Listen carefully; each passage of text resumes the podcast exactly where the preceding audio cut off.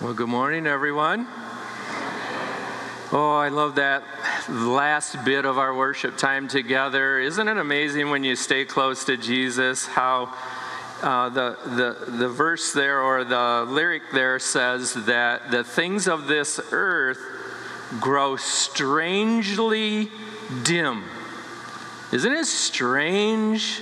When you start hanging with Jesus, all of a sudden these other things just don't matter as much, do they? And I thought that was fitting for this morning as we continue to stay in our series, Staying Close. Like I always do, I welcome you this morning. I thank you for worshiping with us this morning. We have a few people on camping trips and vacations, but that's great. We're here, aren't we? And we're here to abide with him today. Last week, as this series was telling us, a result of abiding or hanging out with Jesus or being close to him or continuing in him produces fruit. And it was really good to share with you last week about that fruit. But we also learned that as branches, being in the vine, we can either be bearing fruit or bearing branches, or we can be burning branches. I don't know about you, but I want to be a bearing branch. And then actually that fruit is actually not even for us, is it? That fruit is for others, and as we bear fruit, others get it, but it's also for God's glory. So we're going to continue to stay in our series, Staying Close, for a couple more weeks yet. But let's pick up in John 15 again. We're kind of eking through John 15 a little bit. But let's continue in verse 7, if we would. It says, if you, and this is Jesus speaking, by the way. He says, if you abide in me and my words abide in you, you will ask what you desire, and it shall be done for you. By this, my Father is glorified, that you bear much fruit. So you will be my disciples. Questions for you. Do you ever ask God for anything? Yeah, I hope you do.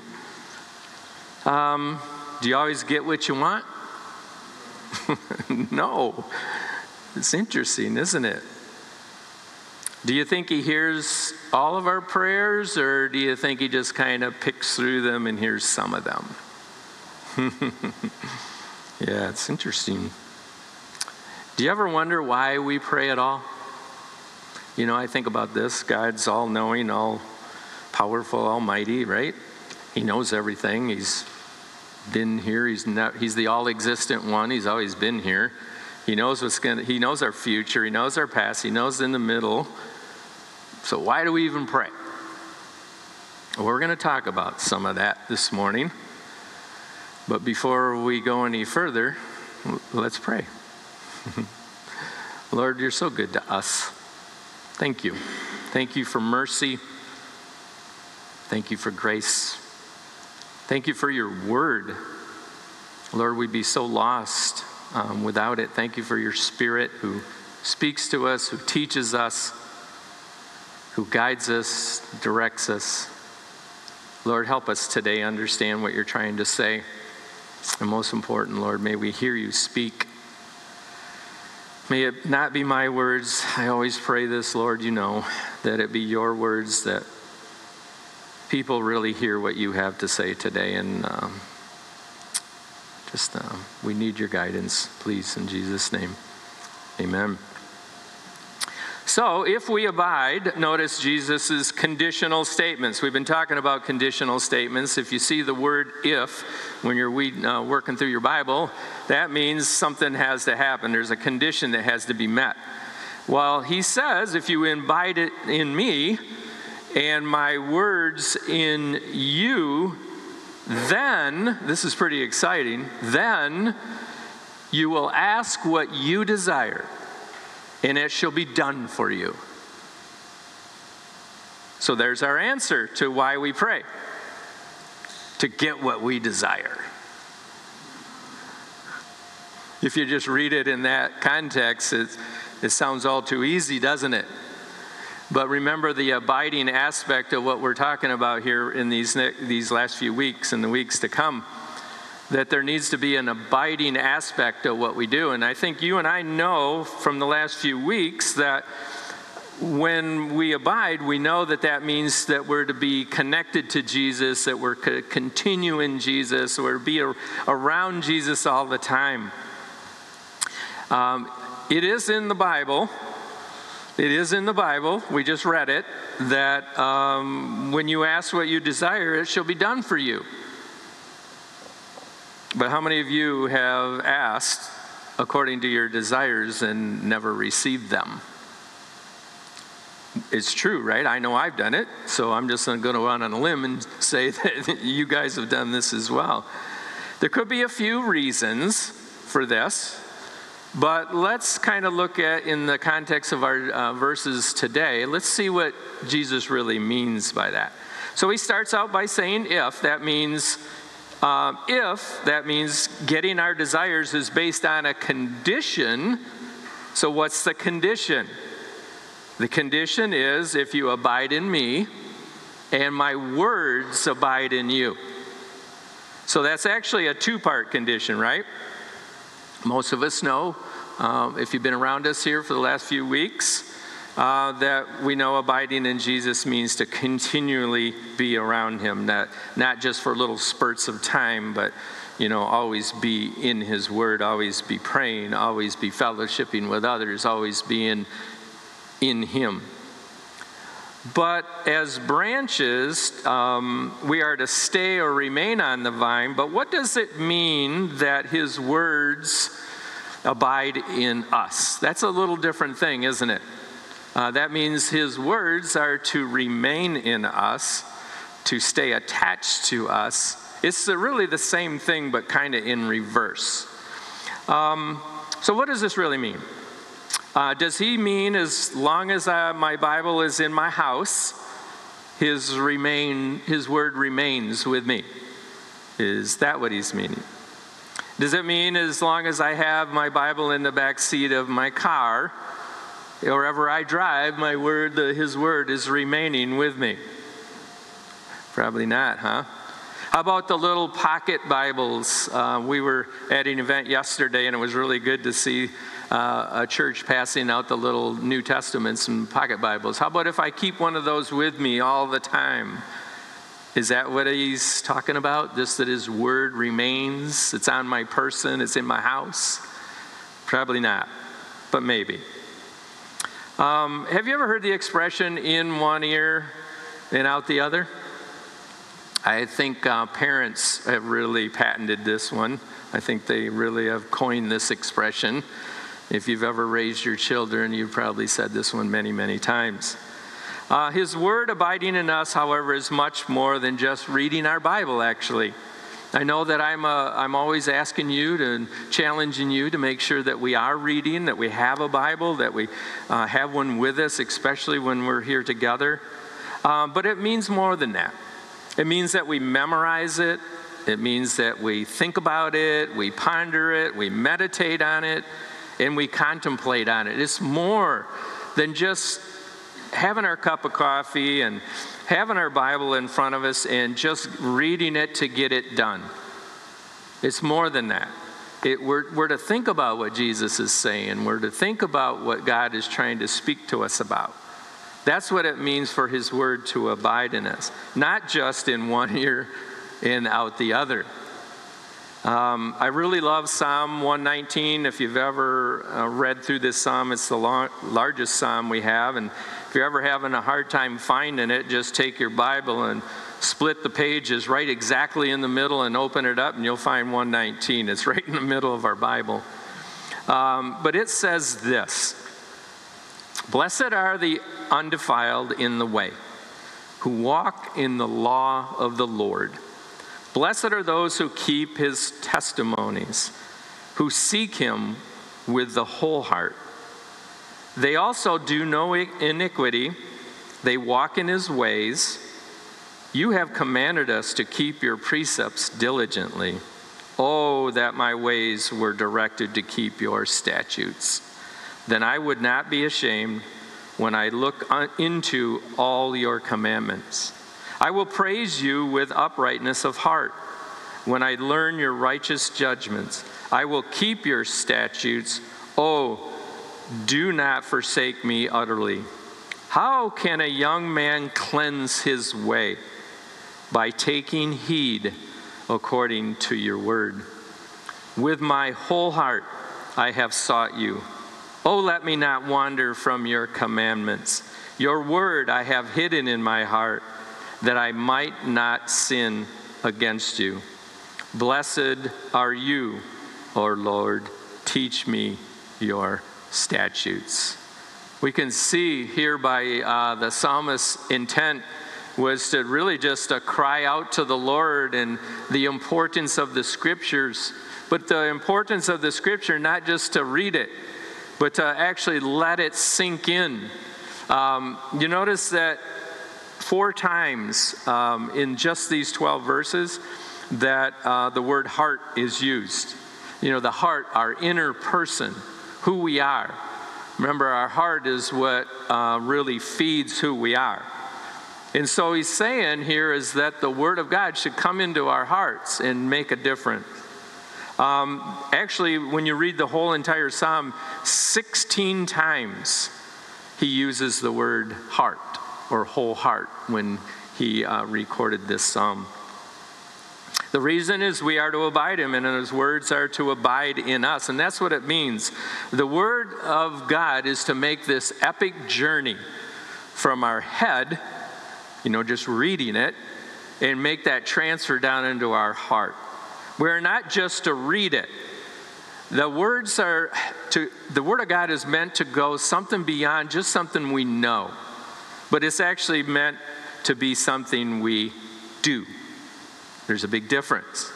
We can know the word of God, but do we do the word of God? And that's the challenge today. And that's what it means when Jesus says that his words must abide in us. It means we must continually read it, of course, but it must make that transfer from just being in our head all the way down to our heart. And then it goes from our heart into our hands and into our feet. It's how we act. It's how we interact with this world. Jesus is the vine and we are the branches. In order for his life-giving sap, I like that word, his life-giving sap to continue through us, we must continually remain in him, and his word must continually remain in us. So that's the condition part of this statement, what Jesus has said. He said, if you want what you desire and you ask for it, I'll give it to you. But this must be the condition. You must abide in me, and my words must abide in you.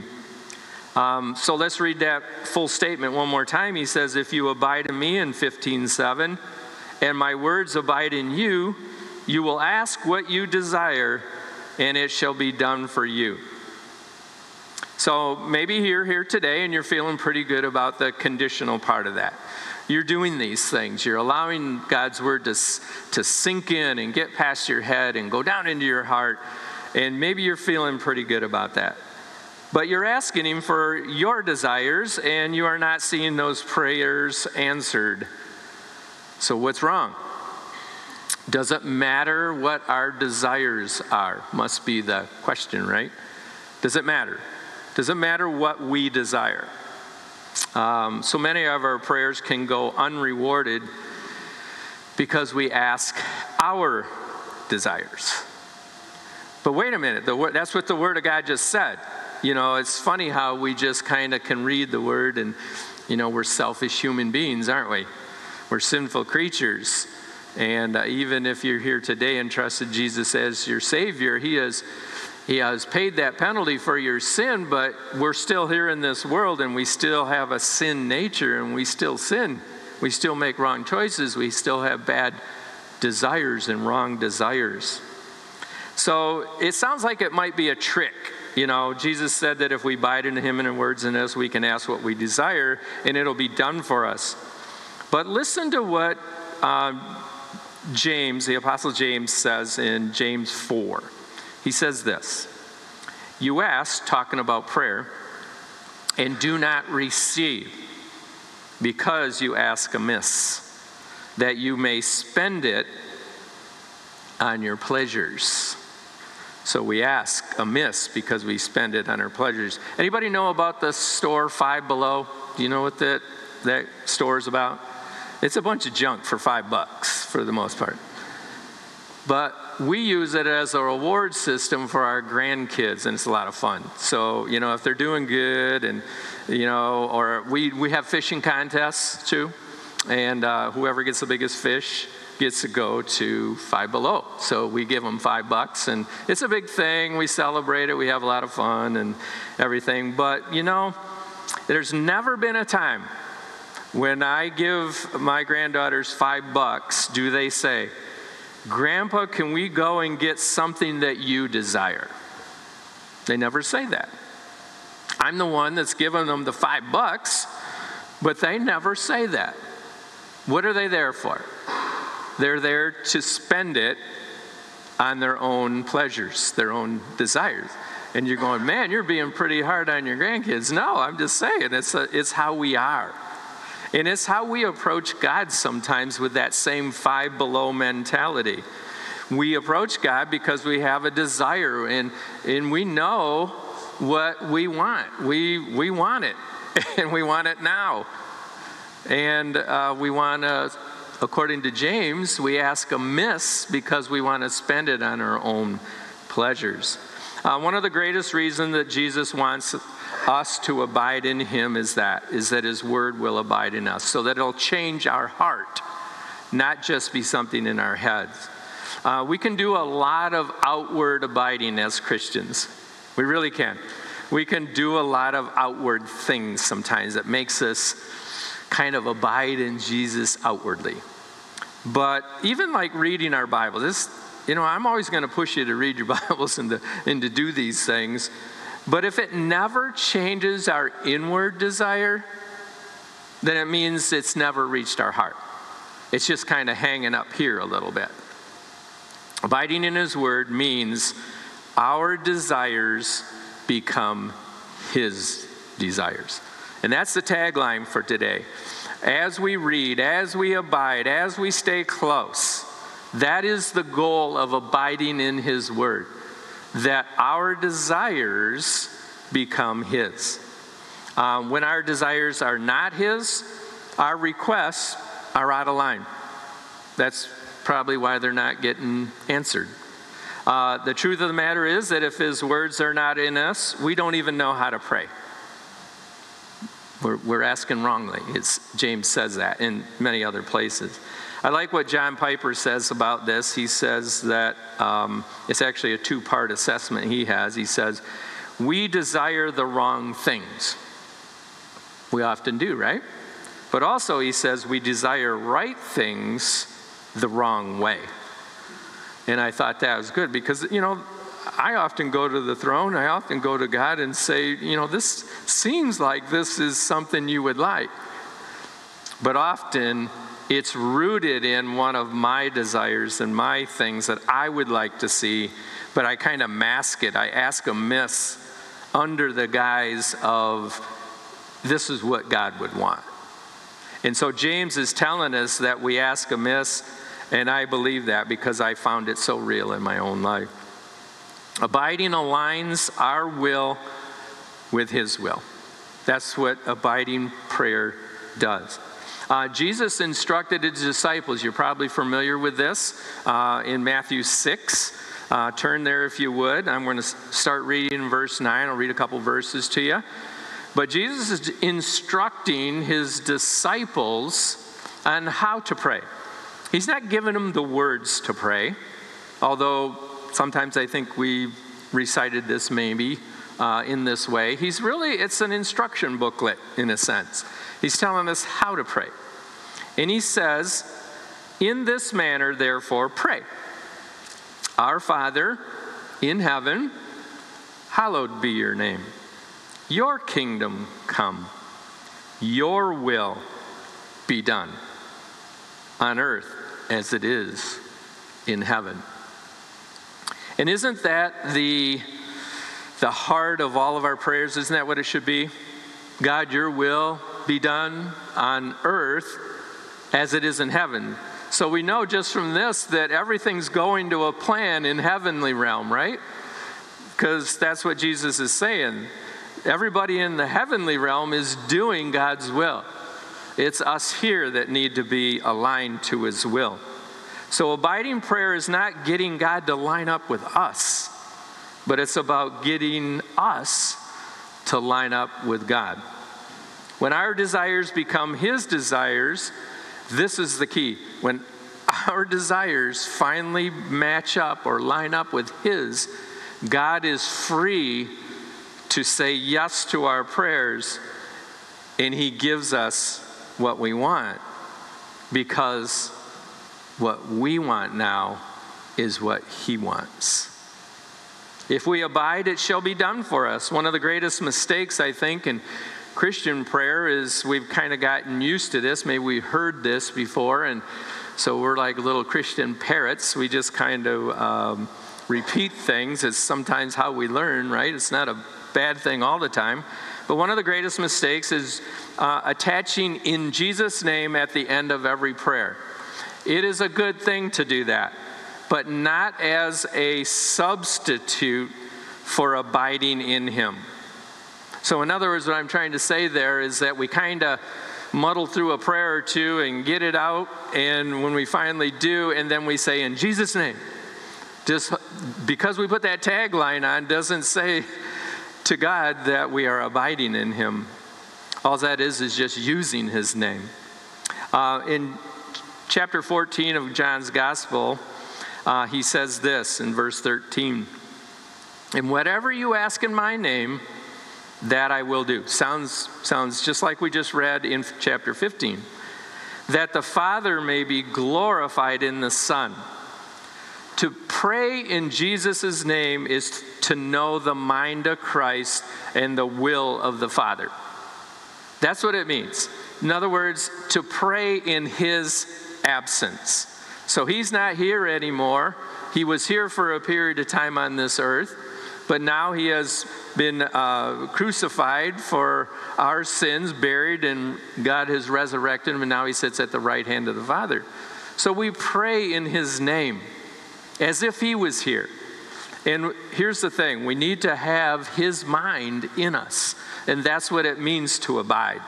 The only way that we're going to know what Jesus wants and what the will of the Father is if we abide in this, if we're in it, and then we're allowing it to make that transfer from head down into our heart.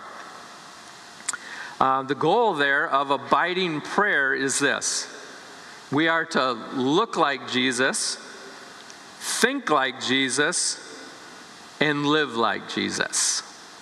There's what abiding in Jesus really is. However, praying in Jesus' name is a powerful thing if we do it the right way. By praying in Jesus' name, we are praying in faith. The writer of Hebrews this may be a verse that you know or you've read before, but it's pretty powerful. He says in 11:6, "But without faith, it is impossible to please him.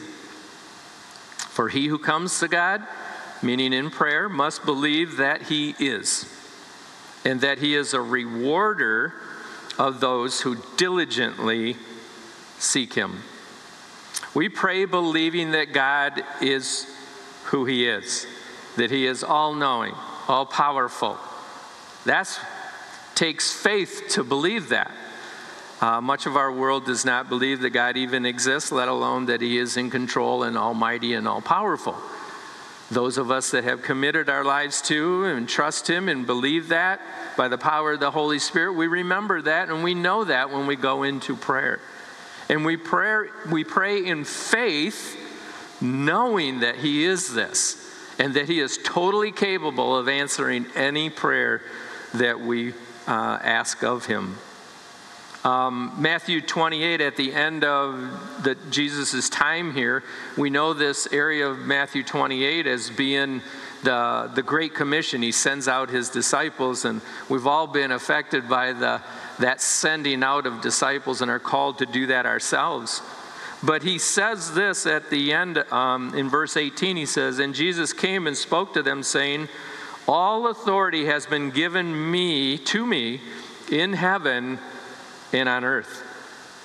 God has given Jesus, for his obedience, all authority on this earth and in heaven. So Jesus can grant and hear prayers and grant prayers based on his authority that God has given. I think that's pretty awesome. So praying in his name is not a bad thing. We just want to make sure that our heads are the same as his mind, and our hearts is the same as God's will. It's interesting, the Greek word there for diligently there means this. It means to exert considerable effort and care in learning something. So the question is, when we abide and our word abides in us, are we exerting considerable effort and care in learning what God has for us, learning what his desires are, learning how we can pray? This is what abiding is all about. Abiding takes effort. If you haven't gotten that out of this series yet, you probably realize that as we keep on going here, but I'm hoping you will, is that it's going to take effort for you and me to abide. Abiding just doesn't happen. You know, again, that's why I was kidding around about having the Bible sitting on our coffee table, or maybe I got a Bible in the back seat of my car and it's riding around with me. But it's going to take some effort for us to open that Bible up, study it, ponder it, you know, get some of that into our heads. But yes, we're hoping that it makes our heart and then into our hands and our feet. Another thought about praying in Jesus' name is this. By praying in his name, we are praying like Jesus prayed. Matthew records a prayer of Jesus, and this is in and around the garden time. You know, Jesus went to the cross and suffered a horrible death for you and for me. He knew it was coming. This wasn't a thing that was just, oops, I guess God is going to ask me to go do this today. He knew, the scriptures tell us that before time, he knew that this was his job. He was going to come and pay the penalty for you and for me. And why did he do that? Because he loves us. But he knew that he was going to go to the cross. He was going to suffer a horrible scourging, a beating. They were going to spit on him and mock him. And they were going to leave him unrecognizable, the scriptures say, that you couldn't even tell who he was. And he knew that. And he knew he was about ready to go there. And he prays this prayer. He says, he went a little further in Matthew 26:39, and fell on his face and prayed, saying, "O Father, if it is possible, let this cup pass from me. Nevertheless, not as I will, but as you will." So we see the great example of our Lord Jesus Christ, obedient to the Father, knowing his will and being obedient to it. Praying in Jesus' name is praying that God's will be done and not our own.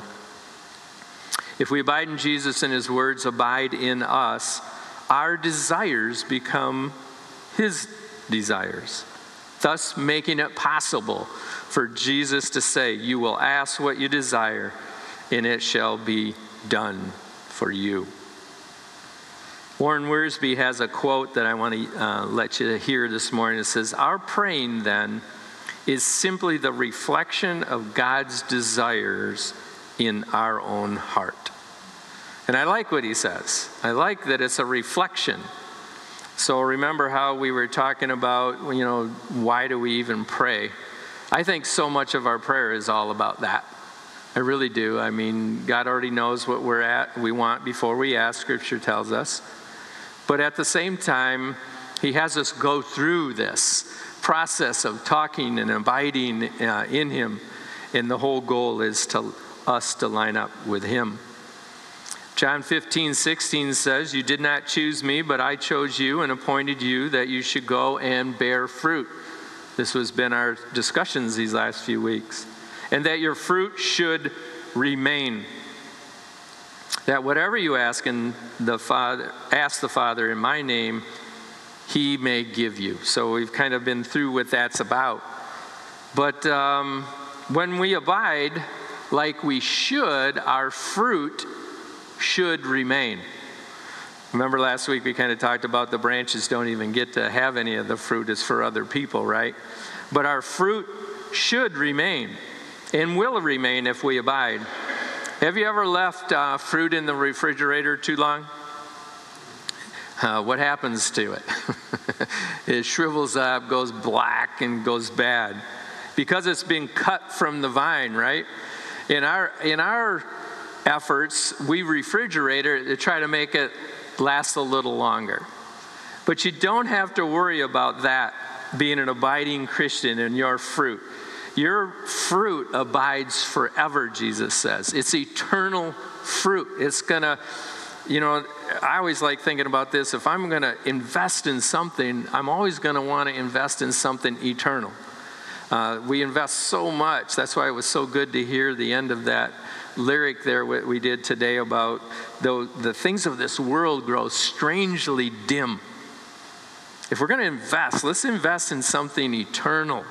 And that's what Jesus is saying, what comes out of our abiding. One more thing that people tell me, and I hear this often because I heard it again this week. It was pretty cool. One reason they got attracted to Jesus was because of another person. In other words, they didn't come to church necessarily. It wasn't about that. It was because somebody in their family, somebody at their workplace, they saw how they were interacting with the world, how they were conducting themselves, and they were attracted to that. That's the fruit that we've been talking about. When we start abiding and hanging around Jesus, we're going to look like him and we're going to act like him, and it's just going to come out in our hands and our feet. And they always say this thing, they wanted what they had. I've heard that more than many times, actually. It's like, I want what you got. They didn't know it at the time, but what they were looking at was abiding fruit. That's what, if we're doing this right, guys, if we're abiding and allowing this to come out in our lives, people are seeing it, and they want what you have. And it just tees you up to tell them about the gospel and how much Jesus loves you, and that he loves them as well and has died for them and rose again so that they too can have eternal life. These are things that the fruit that we produce. Can you imagine? I'm not sure exactly what heaven's going to be like. Got some clue. We told some things. But do you imagine standing in heaven one day and somebody taps you on the shoulder and says, hey, you may not know me, but I'm here because I saw your fruit. I just can't imagine what that would be like if somebody could say that. It wasn't because you got out your milk crate and stood in the middle of Holly and just started preaching. I would like you, if you do that, let me know, I'll join you if you want to do that. But that isn't always the case how people come to Christ. They come because they see your fruit, and it all comes out of you because you're abiding. Continually abide, and he will continually bear fruit in us, which leads to another result of abiding, proving we are his. John 15:8 says this, by this my Father is glorified, that you bear much fruit. So you will be my disciples. As we bear fruit, the Father is glorified. But not only that, it's proof that we are his. That's how people know. That's why when they see what you're doing and how this fruit is on your branch, they go, I want some of that fruit. I want to have what you have. The greatest compliment we could ever get while somebody on this earth is this one. You have changed. There's something different about you. You never used to care, but you do now. You always used to be grumpy and agitated, but now you have joy You used to get all upset at all the time and be angry, but now you have peace. I moved away from my hometown when I was 27 years old, so that was 2 or 3 years ago. It's been a day. And since then, I have come to know Jesus. In 2017, my dad passed, and I was able to have the privilege of doing and conducting his funeral. In the crowd that day was a few of my high school friends, because they used to hang out at my house and knew my dad, and it was pretty awesome. But one of my buddies sat in one of the chairs, and I noticed as I was conducting the service that this guy was like riveted on me. It wasn't like, looking at his cell phone, waiting for this to be over kind of thing, He was like, our eyes, man, they were like glued, and it was, and I know my friends, like I said, since high school, but I know what it was all about. Because see, he was part of the gang I used to hang out with. Not like gang, but part of the guys I used to hang out with, right? And we did a lot of stuff that I know now that God never intended for me to do. But that was the thing. He was hung around after my dad's service, and actually he was one of the first ones came. Like, I didn't even get out of behind the podium, and he's like, shoo, like he's right here. And I remember, never forget his words. He says, "Wow, what happened? What's going on?" I'll never forget that. It was one of the most glorious days for me as a Christian. Because what I realized that day was that God had been producing fruit. And see, my friends they hadn't seen me in a long time, but you know how it's like watching a baby grow, as you grow as a Christian, if you're around the baby all the time, it seems like it's taken forever, but if you visit a baby and then a year later you come back and go, whoa, man, look at how you've grown. And that's what I think my friend was seeing that day, was seeing fruit that God had produced in me. He had a lot of questions that day. In fact, he had a lot of questions that day, and it was kind of a hard thing because, when you're at funerals like that and things like that, there's a lot of people there, and that day, my dad knew a lot of people, and the place was packed, and so I wanted to attend to a lot of the other people as well, but he was it's like hanging right here the whole time, and he kept asking me these questions. And every time the answer was this, I just kept telling him, Jesus. It's because of Jesus. I found Jesus. And he's everything I need. And there was a lot of conversation, a lot of questions. But that was it. And it was really cool. He wasn't seeing me. And that's what it means by giving God the glory, right? God got the glory for changing my life. And that didn't come by not abiding in him. That came by studying his word and knowing what he wants out of me and looking to see what he desires of me so my desires line up with his. He was the very last person that left that day. He was there when we were cleaning the church. I haven't seen him since, but I have prayed for him many times.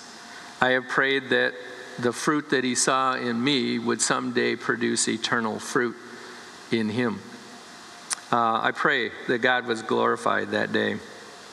People will know your fruit, know you by your fruit. They'll know who you are.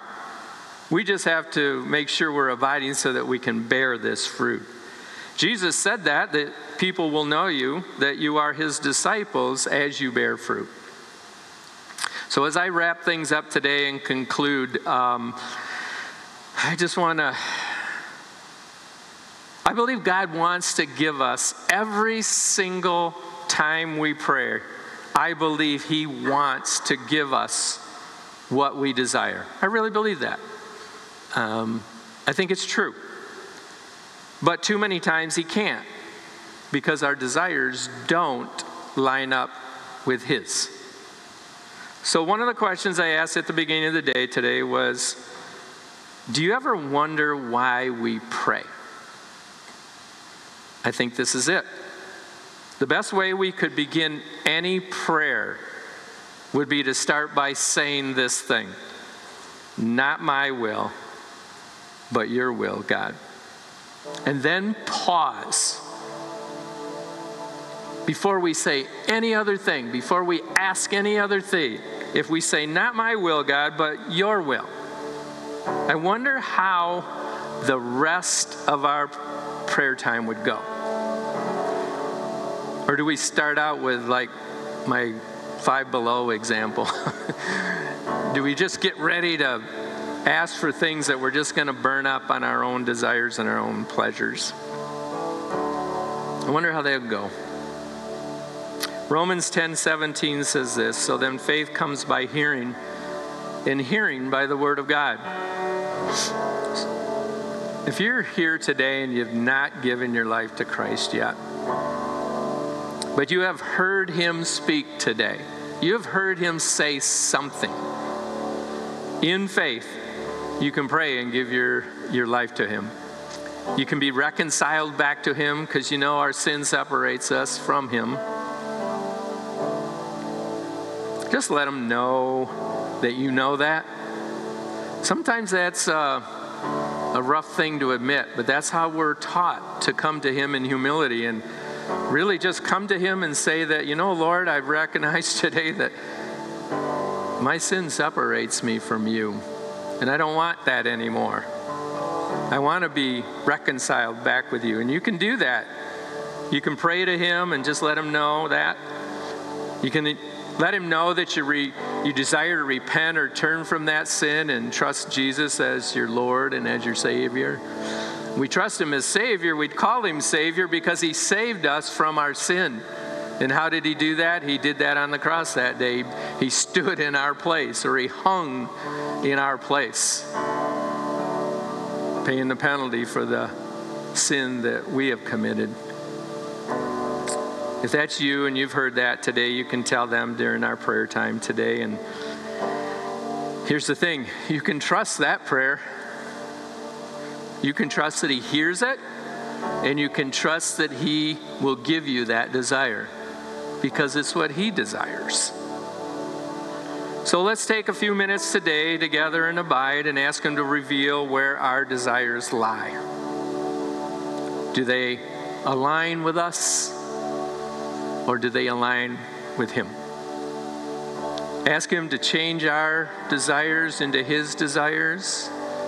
Pray that He'll produce fruit in our lives for His glory. So let's take a couple of minutes and pray together like I always like to do. And then I'll come back and close the gathering, and we'll go out and bear some fruit. Let's pray.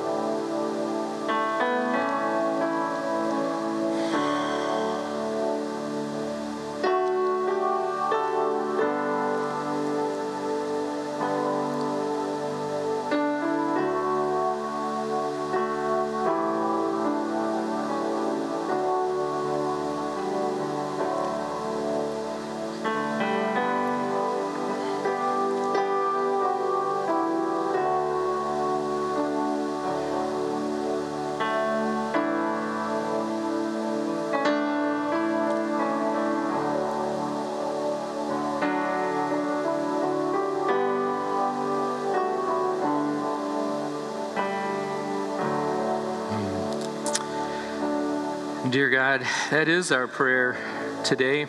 Many of the desires that keep us from you are of this world, for sure.